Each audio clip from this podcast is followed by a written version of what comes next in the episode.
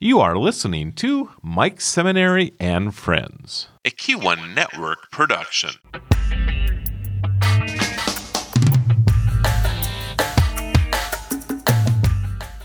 You know, I think I've said this probably 20 or 30 times, and we've done this over 100 times.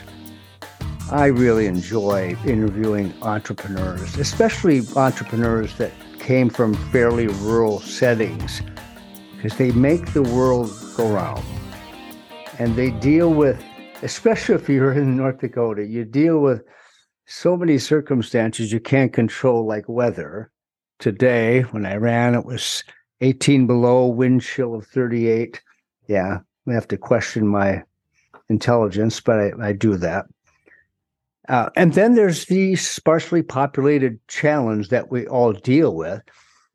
And as companies grow, become more complex, hire more employees, continue to grow, expand their footprint, finding talent at times can be a challenge. It can be a challenge anywhere and everywhere, but in fairly sparsely populated states where weather can be a hindrance for some.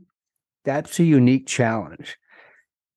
I am so excited today to have with me two folks in a company by the name of Steffes. I met Paul, I'm going to say it was somewhere around 12 or 13, 14 years ago in Dickinson, where the company was started. Think the world of him have the wonderful pleasure and blessing, really, of serving on the North Dakota Economic Development Foundation board with Paul. So we've had opportunities to, to talk, not always at length, but to visit. And, and then I met Katie about three or four years ago. And Katie is a family member, Steffes, and do, is doing remarkable things in the company. So it is uh, just a delight for me to introduce Paul Steffes and Katie Harrington from the Steffes Company. Welcome to Mike Seminary and Friends. It's great to see you. How are you? And I'm going to start with you, Katie. How are you this morning? Thank you for having me on the show here, Mike. Um, doing well. I think le- this morning it was negative 25 when I'm on my drive to work and whiteout conditions.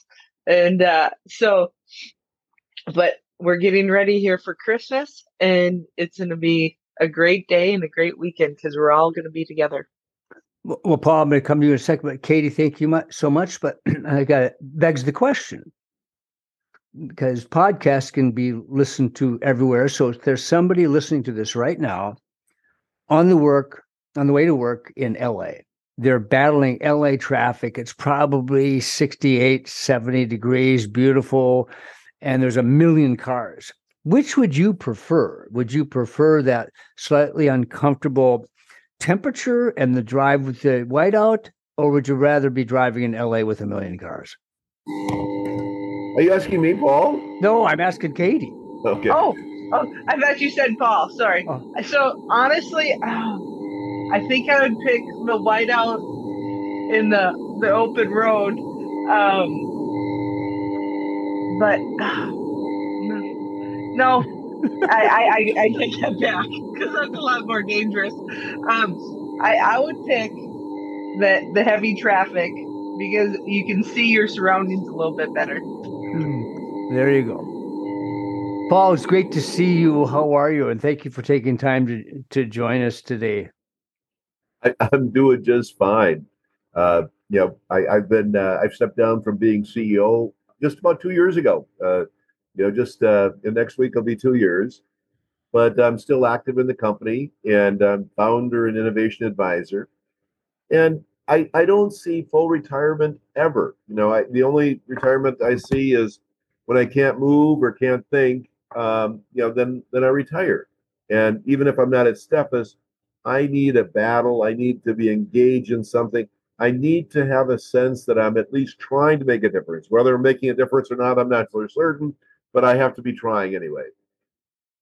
Well, I, I did notice that your new title is founder and chief innovation advisor, and I'm I, I can't think of somebody that'd be, uh, you know, more qualified than you to have the title of Chief Innovation Advisor. And I did not mention that Katie is uh, product manager for Steffes. Paul, the the company um, was as it exists today was really started by you when you uh, graduated from NDSU in mechanical engineering, went back to Dickinson. But your father had been in the pew and cabinet manufacturing business, and somewhere along the line before you went back to Dickinson, he he got a little bit involved in manufacturing. I think it was snowmobile skis or something. Was was his involvement in creativity the reason you were inspired to do pretty much the same thing and then come back to Dickinson?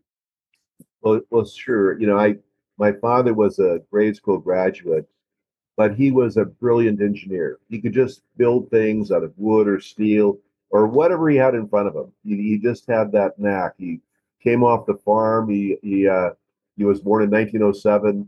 Uh, as a young teenager, his father got ill. He tried to run the farm for three years with his mom, and but uh, fortunately, Dickinson was the recipient of him after uh, after it, it failed with this teenager trying to run the farm. And so, I always think of my father as my creativity father. Uh, engineering was an important piece, but it gave me the language. It gave me the you know the mathematics. It gave me some theory, you know, that uh, that complemented my father's uh, unique ability to. I, I maybe uh, I use the word cobble things together in some respect, but it was always brilliant stuff that uh, you know. He made all the equipment that can make church pews, you know, to laminate the pews, to plane them, to sand them, and it's with that type of background that helped me, you know, you know, do what we do today. And my father was certainly different in that uh, he was old school. He had to have his finger on everything, and he could never have more than 10 or 12 people. Uh, and he didn't, he, he professed, you, I pay you to work, not to think. And we need to have a lot of thinkers in our company because now we have 500 people and uh, you know we have to have a lot of thinkers that can lead lots of different parts of the company and they all have to do their part you know, you you just validated something I have said. I've had Howard Dahl on, Jay Schuler, Tom Campbell, a couple I'm forgetting, but people that have ag backgrounds. And there's this common thread. There's I, I don't know exactly what it is, but so many folks that have come from a farm background, uh, particularly a smaller farm, that probably was 25 miles from nowhere and nowhere was 25 miles from somewhere. They all, almost all of them you know by necessity were great engineers. They had to find a way to move water from one spot on the farm to another. They were so creative when something broke down they didn't have the time or money to fix it so they fixed it themselves. Then some of them went on to create other tools and apparatuses and equipment and all of a sudden you have Melroe and Bobcat and all of that. And so your dad is very, very similar. The farm didn't last quite as long as he had hoped, but he had this creative thing in him that inspired you. And here we are in you know 2000 and almost 23 talking about Steffes with almost 500 people and and that's a that's that's a that's a big company katie do do you have that same DNA in you with regards to l- looking at something and out of curiosity, creating or tweaking it and making something better? Do you, do you have that same DNA or gene in you? I, I, I would like to say yes, I do. You know, one of my big, big uh, purposes right now would be, you know, my dad talked a lot about taking a job shop and making it into a corporation. And, and he's been very successful at it. And one thing that I have on my plate is how can we do this for multi generations to come? And so we're we're putting into so really honing in how how can we make that better and and still have streamline it and not be too bureaucratic but have an owner board management um, um, system in our company so we can keep going on for generations to come if um, and ha- not to have family members be able to be in the business or not. Um, and that that would be something that i'd be working on strongly right now. Yeah and i'm trying to think of um, some of the the other examples that i may have. Yeah i'm going to ask you this question when you said job shop paul referenced it as well. I mean that's that's really a business where somebody comes in they have a specific thing they need addressed and your capabilities make it possible to do that job for somebody. And mm-hmm if there aren't enough of those jobs coming in, kind of like a you know at a bakery taking taking a number, if there if there's not a number there, there isn't a job, and you're trying to figure out what the next job is. When what you're trying to do, is, and what you're working on is how do I see this current wonderful organization of Steffes, almost 500 people, or maybe more, I'm not sure, and position us for future growth opportunities. And so you're you're kind of the the the art of the long view is what you're saying, and that's what you're trying. That's what you're working on. Yes, yes. And how do we create a vision that's sustainable and we can move into the future and and be confident that um, we can take care of all 500 of our employees and uh, be helping our communities that we live in. Mm-hmm. Paul, I, I want to ask you a question, and it, you can, if if you like, you can address it by uh, briefly covering, you know, the, the three main areas of your expertise: the manufacturing, uh, ETS, electric, uh, electric thermal storage, and oil and gas. At during the course of your career, as you moved back to Dickinson, uh, worked with your dad, and then you, you took Steffes to a completely uh, different level, if you will. How, uh, how how did you um, d- deal with the the booms and the busts and all of those? Because there there probably were many th- those cyclical things that caused at times for business to be almost at a standstill. What was it in your DNA that helped you to get through that and continue to be the visionary that that I know you to be today? Well, certainly we had many ups and downs. Even in the last couple of years, we had a major downturn. But uh, uh, it, it does seem uh, that the number one thing is you. I've always told myself we're going to do it. We're going to do it. And the greatest challenge was in 1987 when we, you know, made the graduation from 12 employees to 100 employees. Uh, and we had to borrow third position money from the state of North Dakota to do it. And that third position money allowed us to get second position money from SBA. And that allowed us to get a amount of money from our local bank. And we really bet the farm and there was a you know a full you know three year period where we were just losing money every month. But uh, our banks would come in and decide if they're going to allow us to stay open or to close. And they said we're going to renew your note for one year and it's because you still have enthusiasm. And so mm.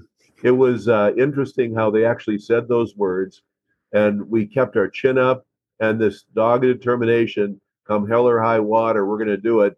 And we eventually did 87 that was that another one of the real tough ag periods for us if, if my memory I know serves me? tough time. I think oil was down. There was a you know there was a, a lot of down stuff. Uh, katie was born in 86 and uh, my father you know died in early 87 uh, but uh, you know so I, my father didn't uh, believe in borrowing money of which we hadn't at that time. So i was a little sacrilegious and stepped out but I I tried something, and I contend that you know you kind of said it yourself a minute ago. Uh, I contend that a great majority of it is in the entrepreneurial world or success is to simply try things and know you're going to fail many, many times. But um, as long as you go down the path, you learn, you readjust, you reshoot, and uh, you know if you if you keep at it, there's no question you'll succeed eventually. Uh, staying on the 87 period of time, that's also when you launched yourself into the uh, electric thermal storage. Well, space. that was the start from 12 people. And, and, you know, yes, we were a job shop before that. But before that, you know, um, I had been out of school now for, uh, for, you know, 14 years. But my dream at the time was, how can I ever take a week off, you know, and let the company continue? You know, we, we we didn't know we didn't have a backlog. You know, we maybe had projects that would take a few weeks, but you know, it was like a, a dog with a little hot dog in front of him. Uh, we always had our daily bread, and uh, we always made payroll. And somehow something came in out of the clear blue sky, and uh, you know, we we, we survived. And to to get into the future, we fully recognize we must reinvent ourselves every five years or some other number similar to that and if we're not on this path of reinvent ourselves, trying to do something new, pertinent to the world, pertinent to the current, uh, you know, economic, environmental, or political situation, uh, you know, we we won't be around. You know, so when Katie talks in terms of building the sustainable company, it is, you know, how how can we position ourselves so that we can reinvent ourselves in whatever economic, environmental, political situation we're in before we leave 1987, because some of this just seems to make sense to me. Dickinson started out cabinets and pews and snowmobile uh, runners, whatever they're called, and then evolved into more manufacturing and then oil and gas. I get it because of Dickinson. But what what was the genesis behind electric thermal storage and yeah. going into that space? Well, it just happened that a college friend of mine, you know, worked at a uh, electric supply house in Mandan, and he called me. You know, this is uh, you know ten years after going to school, and he said, "Geez, uh, there's cooperatives buying millions of dollars of these storage heaters from uh, from Europe, and uh, you know, just having this determination. Well, we can do that, and and uh, you know we we we felt we could get our hands on sixty thousand dollars and man what what what can't you design with sixty thousand dollars and uh, you know half a million dollars later we were finally getting our ul or our yeah, arl label but it was a safety label and uh, we were we were committed we had to make this work and uh, you know certainly over the years uh, you know we've reinvented that technology to the point where now our technology is mentioned in the IRA legislation. All the rules and regulations aren't out yet, but we have the potential of making that you know one of our significant you know profit uh, profit centers of our company. Thank you, Paul. Katie, product manager, um, like Paul, you pursued a degree in mechanical engineering by the way, when you were in the program at NDSU, how many women were in the program? Oh, I wouldn't say more than five. There's just a handful of us. Paul, when you were in, were there any women at all? None in my class, zero. so just so folks kind of get this in terms of STEM, particular engineering, the world is your oyster. I'm just telling you that that is a place. If if if you want uh, the potential for a wonderful career um, in exciting industries, mechanical engineering, civil engineering, but particularly mechanical or industrial, uh, just ask Katie. Katie, when you graduated, you you went to work for you didn't go to work for the family business. You went somewhere else first, correct? Yeah, I correct. I, I started at Appareo Systems in Fargo actually, and they were a startup at the time, um, and and we were making uh, different widgets for uh, general aviation, and I was doing mechanical design of uh, plastics, working with the circuit designers and the software designers, and then got into product project management because really, I, I really enjoy the the cross functional team and how can we get everyone to work together and, and and meet the customer needs. That's that's really what drives me. But one thing that when you graduate with an in, engineering degree, sometimes people assume that you know everything coming out of college. And i was i was really i don't know if sheepish intimidated and i'll never forget the day i asked my dad i'm like well how do you just say i don't know? And and i feel like that was the one of the days that was like monumental in my career. And he said here here he is on these board meetings and he just will say, I don't know. And to be able to say that in your career, because sometimes, especially in engineering, people feel like, well, I'm supposed to know it all. But to be able, that's when you can create a team from there. And that's, that I feel moved, moved me, uh, um, forward and propelled me forward to be able, you know, you work as hard as you can, but there, you can never know it all. And in order to learn more and more and more, you have to say, I don't know. And, and then you can get a lot further. Well, a couple things, Katie. First of all, you had the great pleasure and blessing, really, of working with two remarkable visionaries and entrepreneurs. Yes. One of them being your father, and the other, Mr. Batcheller. Mm-hmm. So, what what a what a place to learn, right? Second thing, you're absolutely correct when it comes to some engineers. I know I, I, worked in the industry, and there are a number of engineers that do think they know everything, and they'll let you know. But the ones I learned the most from were the ones that said, I don't know, but I will try to find out. And second, they were some of the most curious people I have ever met in my life. They always wanted to know how something worked, and they weren't afraid to ask questions, to ask people for information. And then, thirdly, typically, those people also became, I'm going to say, great visionaries. And I was blessed to work with two of them. There were more, but directly work with two of them, two different companies, civil engineering, that weren't afraid to say, I don't know, but I, can, I think I can find out. And they were, they were great visionaries. So I'm glad that you shared that uh, with us um, because that's, by the way, the other thing I'll say engineers make the world go round. Engineers make the world go round. They help dreams come true, whether it's an entrepreneur, whether it's a city planner or a city engineer or the North Dakota Department of Transportation, they hire consult engineers, make the world go round, and we're lucky that we have them. Paul, the oil and gas business has been pretty significant for the state of North and, and really the region. Really, the Bakken and Permian and the other basins have been very significant for our country and, and really uh, internationally when it comes to providing oil, gas, so on and so forth.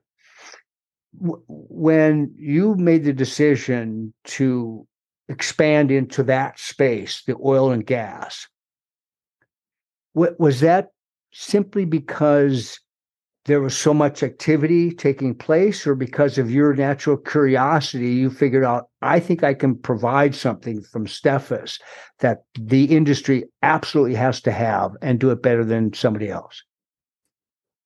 Well, uh, I'm a half brain engineer.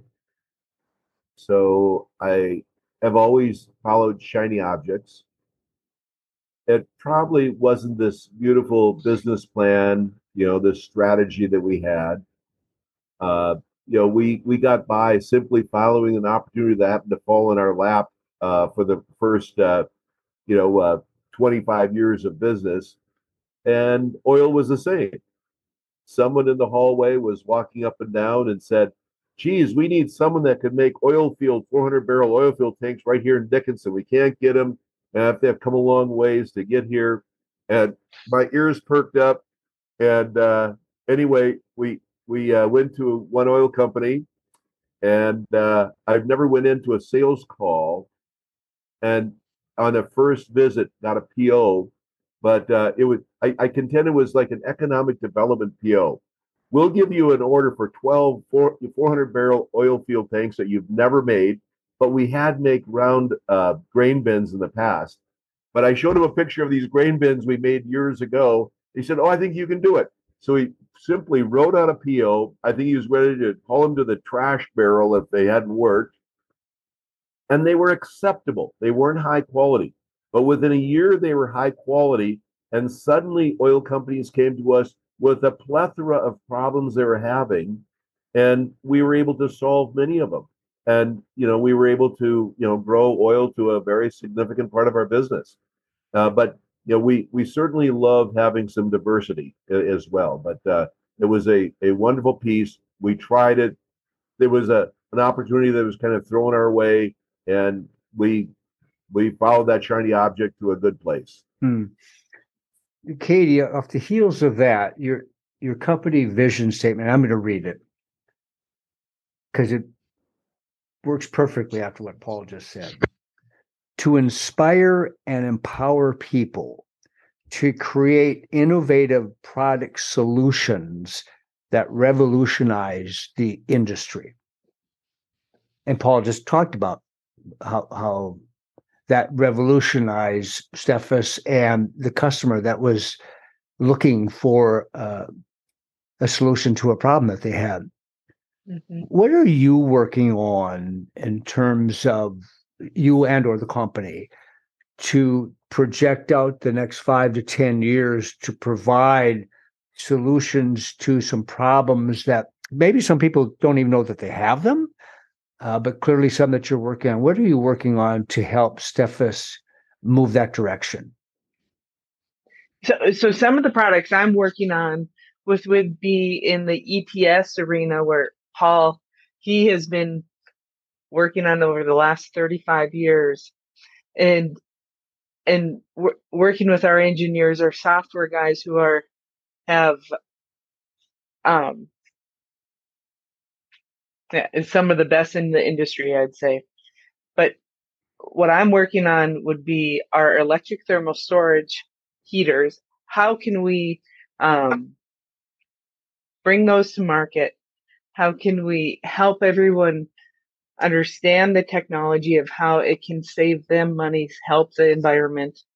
Um, is that both? I'm sorry to interrupt your train of thought. Is that both in uh, commercial, industrial, residential space? Are, are you in all all three of those areas? Yes, yes, we have products for all three of those areas. We have some some of the newest ones we would have um, a heat pump water heater skid that can help supply hot water to to low low income housing to multi-family units and and and provide that in an economic way. Um, so let me ask you this question in terms of this renewable energy technology space that we're talking about. And, and Paul can weigh in on this too. With now, now this is for North Dakota, not because you have other geographical locations. We'll talk about that momentarily. But Governor Burgum, during the last session, said we're going to be carbon neutral by 2030, 2035. I think it's 2030. And then the legislature, in their infinite wisdom, uh, funded the Clean Sustainable Energy Authority, where a number of opportunities use some of those funds if they need them to provide uh, new projects, if you will. For example, the gas to liquids plant up in Trenton, uh, North Dakota. Are are are there opportunities for a company like Steffes that's in the renewable energy technology space to be part of the Clean Sustainable Energy Authority funds that hopefully they'll renew them again. I know the governor wants them. Is there is there an opportunity for Steffes to be part of those funds that we're making available? Paul, do you know? Um, in North Dakota, I, I don't know. I, I certainly would like to know more about them. You know, I, I'm not sure what department we'd go to, but I, I do know we are spending a great deal of time and money pursuing uh, various federal, you know, kind of uh, opportunities with the IRA. Uh, it was a delight in the last month. Steffes was asked to join the Thermal Storage Consortium led by the National, uh, uh, uh, you know, the NREL, National Renewable Energy Laboratory. And we, we, we certainly have a number of conversations going with the DOE, with how um, Treasury is going to interpret the IRA to uh, allow or not allow our technology to be uh, incentivized. But uh, you know, at this point, it certainly has the feeling that legislation is clear that we'll we will be included. But uh, you know, certainly tr- you know, Treasury has a way of rewriting legislation to their wishes as well.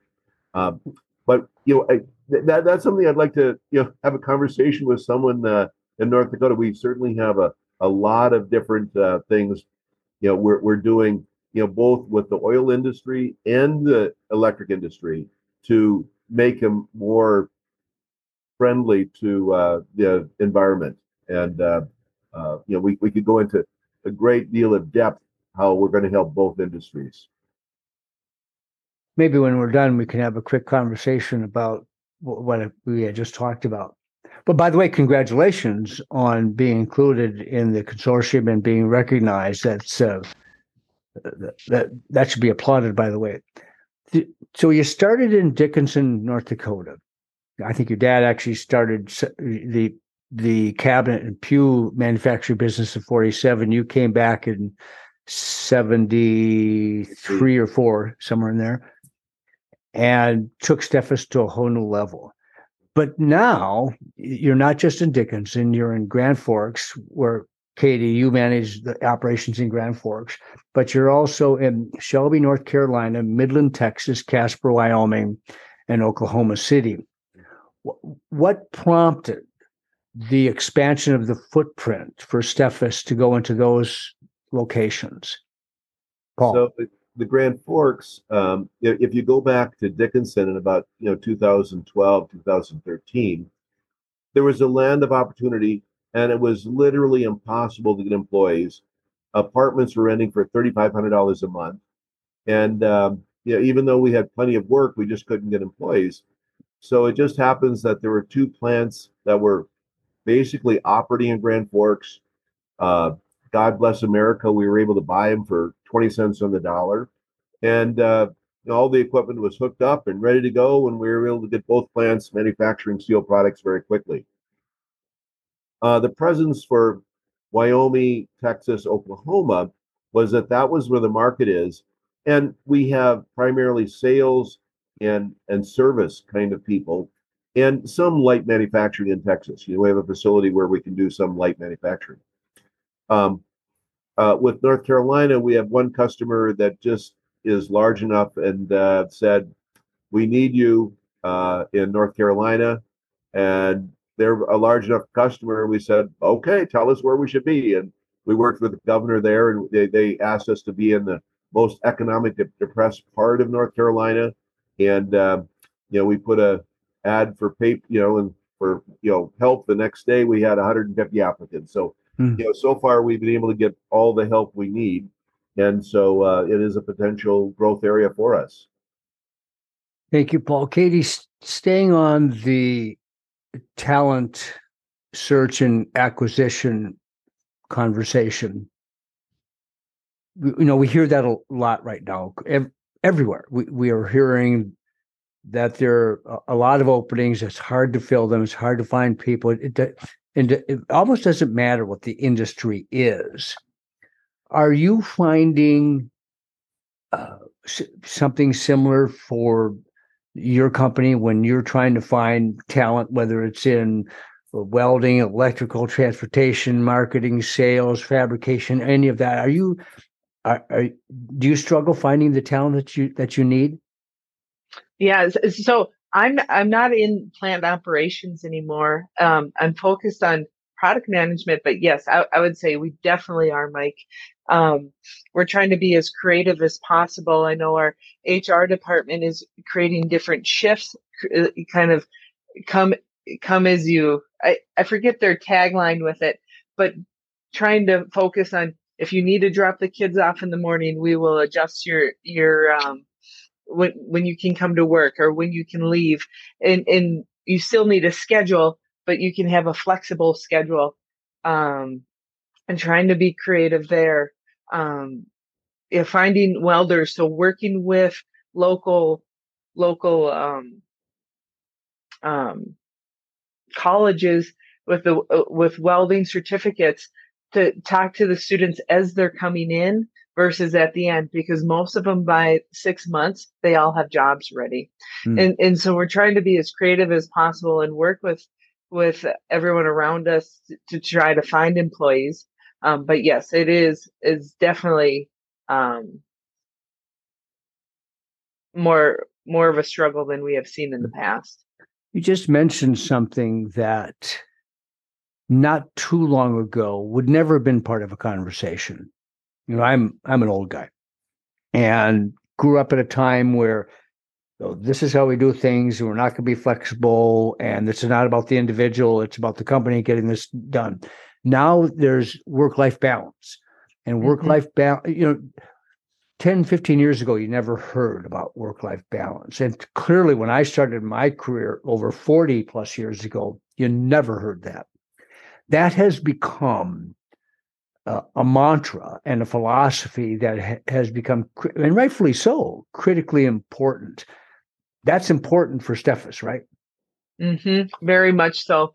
And I'd say that's when I talk to some of our employees, that's one of their biggest things. If, if they, we we give the opportunity to work from home with some positions, and if they have to be home with the kids for for different reasons, we we are flexible.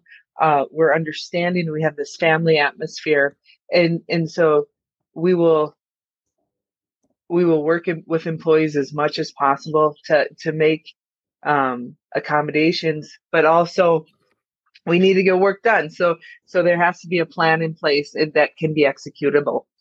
Mm. Thank you, Katie. Paul, what during the course of your career as um, culture has different types of influences on society, uh, work, uh, you, you name it. How did you ad- adapt to you know here, here we are in fairly rural north dakota uh, out in uh, even more rural north dakota a, dickinson versus a fargo or grand forks where we're kind of set in our ways for the most part that happens how did you uh, uh become uh, f- flexible to adapt to the changing customs and cultural norms? Or were you always like that? Were, were you always the kind of guy that said, people first, let's get this done? Well, what I can say, um, for many years, I've felt the meaning of life is making people feel good about themselves. Mm-hmm. And so not everyone can do it, but the people that that uh, can live in this ambiguous world and kind of live on the bleeding edge of technology, I I like to give them rope enough where they maybe hang themselves, but but uh, you know so that you know they can feel good about themselves and uh, uh, that you know, at least that's the ADEO situation, and they step up and uh, can do things they never dreamt they could accomplish, and our company benefits from that. Um, not not everyone enjoys living in that entrepreneurial, creative, uh, ambiguous world. So it isn't for everyone, but for for a certain portion of people that enjoy that, you know, we we try and give them a a playground or a playpen to you know to exercise that part of their brain uh, if they enjoy that and uh, show signs, some signs that they can succeed in that area and bring us the new products. Paul, with, with regards to your main role now, Chief Innovation Advisor, yeah, how how how do you keep the, the, the pump working in terms of I, I I need to find new ideas for innovation so that our company can continue to evolve to be part of that art of the long view opportunity. What what are you doing to keep that? Well, and it kind of ties back to the owner board management kind of system and how you know how do you do it. One thing that we have in our owner's plan is that we direct management to spend a minimum. They can spend more, but they must spend 1% of gross sales on products that are risky, you know, runs that they don't have a business plan. They don't have a, you know, there has to be a gut feeling that maybe there's some snowball chance in hell that you can succeed with this. Someone has to have kind of a, a passion for it. And there has to be kind of a vision that we could make money on it it has to have a is there some stretch of the imagination that it's Steffes with the equipment we have, with the people we have, could we be the best in the world at it? And you just kind of ask those general questions, and we we try and fund those types of opportunities. And that type of thinking has uh, you know worked out in the past, but certainly there is a great deal of work, uh, like Kate mentioned before, to refine that process. Uh, I, I, will tie one one more thing to it. You and Katie talked about humility in the past, and the type of test that, uh, in my mind, you know, to to fit into this, you know, creative world is you you must be able to say, I don't know what you mentioned, uh, but you also have to be willing to say, uh, I, I fail often and I need help. You know, in a, in addition to simply saying you don't know, and and that creates an atmosphere where a team can can generate you know can generate great of great things. I will add one more piece that I'm kind of passionate about right now. Uh, it used to be, you know, I openly use the word, well, let's brainstorm on something.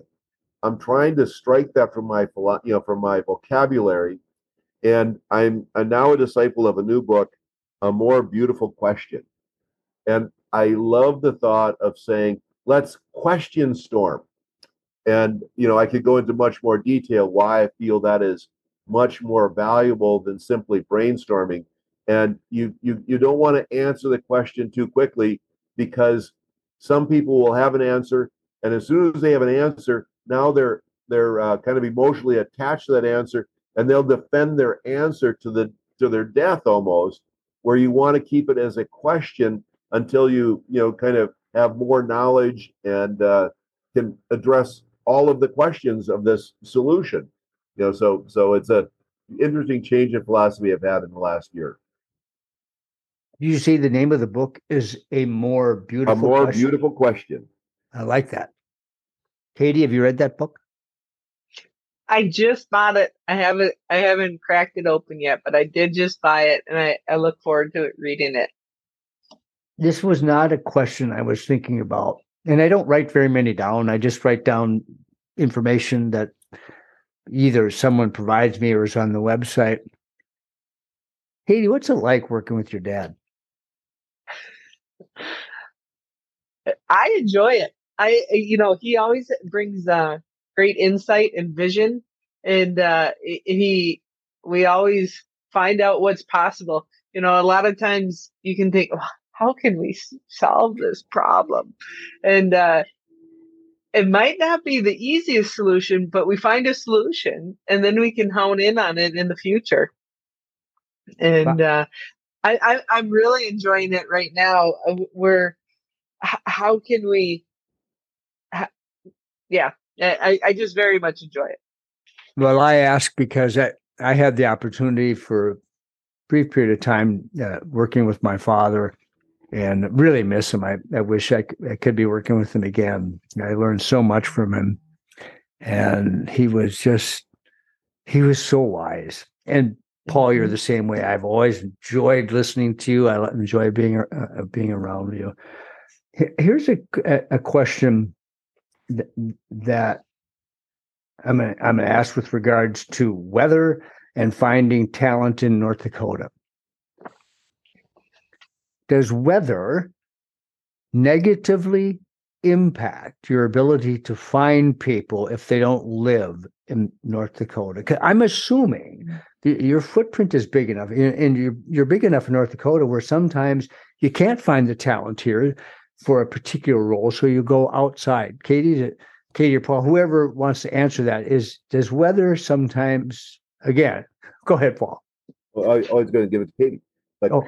It's, certainly it's a factor. But I, I don't hear that being the sole answer. You know, it, it it's like I, I can remember uh, bringing in a supply chain manager, you know, some years ago, and I'm walking him around the track at the Dickinson Community Center. It's a beautiful recreational kind of facility, and I overhear the wife telling her husband, "I could live here." You know, just looking at this beautiful facility.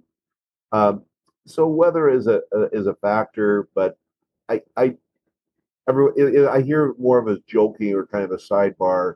Uh, you know, it, it may be more of a factor, but I, I I don't sense it as big as many people think of it. Katie, do you have an opinion on that? I, I would agree. I, I don't hear about it as much. I, I feel like after they get, you know, get exposed to it the first winter, it, it always takes them by surprise. But I, I've had kind of the same experience hearing, you know, they, they may meet close groups of friends in, in this air, in our areas. And so that's what really keeps them here. And so the weather is only so much. I, I haven't experienced it personally where people say, no, I can't live in North Dakota due to the weather. Well, if you ever have a candidate and you really want this person and they bring up the weather, give them my cell number. I will talk about the weather, how it's such a blessing and being out in it is just such a treat. Paul, where where do you see uh five years from now? Well, all I could do is kind of project from the past. I do know that right now, I feel that we're living in the land of opportunity like I've never felt before. Mm. The world is filled with problems. And uh, so, us as a small guy has just as much chance to succeed as other much larger companies. And it isn't the strongest or the smartest that survive. It's he who's willing and able to adapt to change. So, um, you know, in every one of our markets, I, I see this potential explosion, explosive growth potential.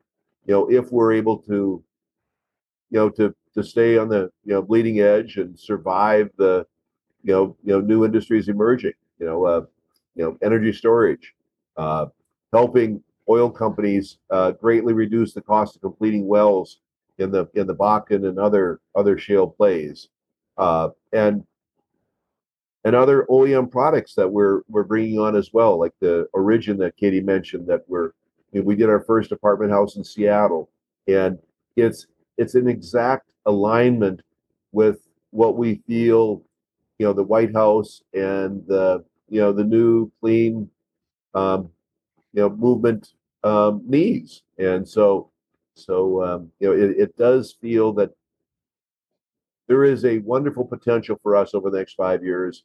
But the other thing I have to realize after being in business for 50 years that we must risk everything every day, and you can't lose sleep over it. You've got to uh, kind of charge forward, and the worst that can happen is you lose everything you have to date and you start over. And it has been that kind of kind of uh, that kind of knowledge or that sharing with my wife that's made it easier for me to take big risks over the years. Hmm. Katie, do you have the same answer? Where do you see Steffes in five years? I, I would echo that. That you know, I, I I see that there's just opportunity all over, and we need to figure out a way how how can we capitalize on it, and one step at a time. It can be quite overwhelming, but you you kind of um, you know, pull the picture apart and you take one one task at a time and one one step at a time together as a team and hopefully each one of our divisions will be thriving and in the next five years and uh, will be growing i i have to think that since 1987 you've really been in the renewable energy business, the almost the alternative energy business with your entree into electric thermal storage and how that has continued to expand. And, back to your point, Paul, given the emphasis on uh, cleaner, you know, everybody wants abundant, affordable, cleaner energy. I, I, I think everybody is looking for that. And of course, now we're putting in laws and legislation that probably accelerate that entree into that uh, space. But you've been there a long time. So, in many ways, you're a leader in uh, solutions that people are, are looking for. So, kind of my closing question is what are you doing in terms of you know marketing and letting people know that here is a great option or alternative for you and i'll i'll start with you paul. Well certainly even this morning uh, you know we have ways that i can only touch to tell you how we have advanced the electric thermal storage from 87 was simply a hot box of bricks with good insulation and we had very little control, but we could do this you know, particular product. But to, t- today, we interface them with air source heat pumps in a way that uh, give consumers more comfort, lower cost of operating, and we give every home a 250 kilowatt hour battery for the renewable energy to park itself for use later. Uh, and so we can suck up gigawatt hours, terawatt hours of excess wind, solar, or other you know, electricity that can't be consumed exactly at that second, stored for use later. So, in many respects, we are not the only solution, but we are a scalable, proven solution that uh, can can really help the world. And I would need more than an hour to explain how you can provide predictable and verifiable up and down load following or load regulation with assets that only consume electricity. But we do that every day with the help of uh, some wonderful cloud services, two way communication to these assets, providing visibility, controllability, and verification. I think we have one of the best kept secrets, maybe, in and, we're, space... we're waving our hands. it was interesting. Let me brag about Katie for a minute. Please do. She went to Colorado in the last two months. And there was a gal, you know, uh, you know, had a few years at DOE, but kind of new at the DOE. Her name was Seed or something. Anyway, Katie chased her down and she arranged a call with the head of the DOE, you know, the people that are head of this department and it it, it has a nice feel. It's going in a good direction, and uh, you know it is that type of connection where you know Katie arranged this call with these mucky mucks at DOE, and by the end of the hour, they they were saying we need to talk again. You know, we we need more information about this, and so uh, yeah, it is one you know kind of piece that that really gives me hope that we will uh, succeed in getting that message out. We need yeah. to tell people in North Dakota more about it as well. And it is true. Uh, we, we, we not only have the room units, but we are a world leader in central systems. And we have 100,000 installations throughout the US and Canada. And uh, we're hoping to make that millions. I love it. Katie, good job, by the way, on that. Here's a question for you. If you had a magic wand, you could wave over the heads of anyone and everyone that is exploring how to be uh, more efficient, more environmentally friendly when it comes to consuming, producing mm-hmm. electricity energy in their home. What's the one thing you want them to know about Steffes? Hmm. The one thing. So many things that come to mind. Um, buy our products. Um, that, there you go. and call us and we can help figure out their and they and they they need to get to steffes.com, right? S T E F F E S dot com. Yes. Paul and Katie, thank you so much for taking time to join me today. I'll have that information on mikeseminary.com and North Dakota and beyond North Dakota is blessed to have the Steffes family and the Steffes company uh, involved in providing wonderful solutions for opportunities and problems that we have today. Thank you so much for joining me. I appreciate it. Thank you, Mike.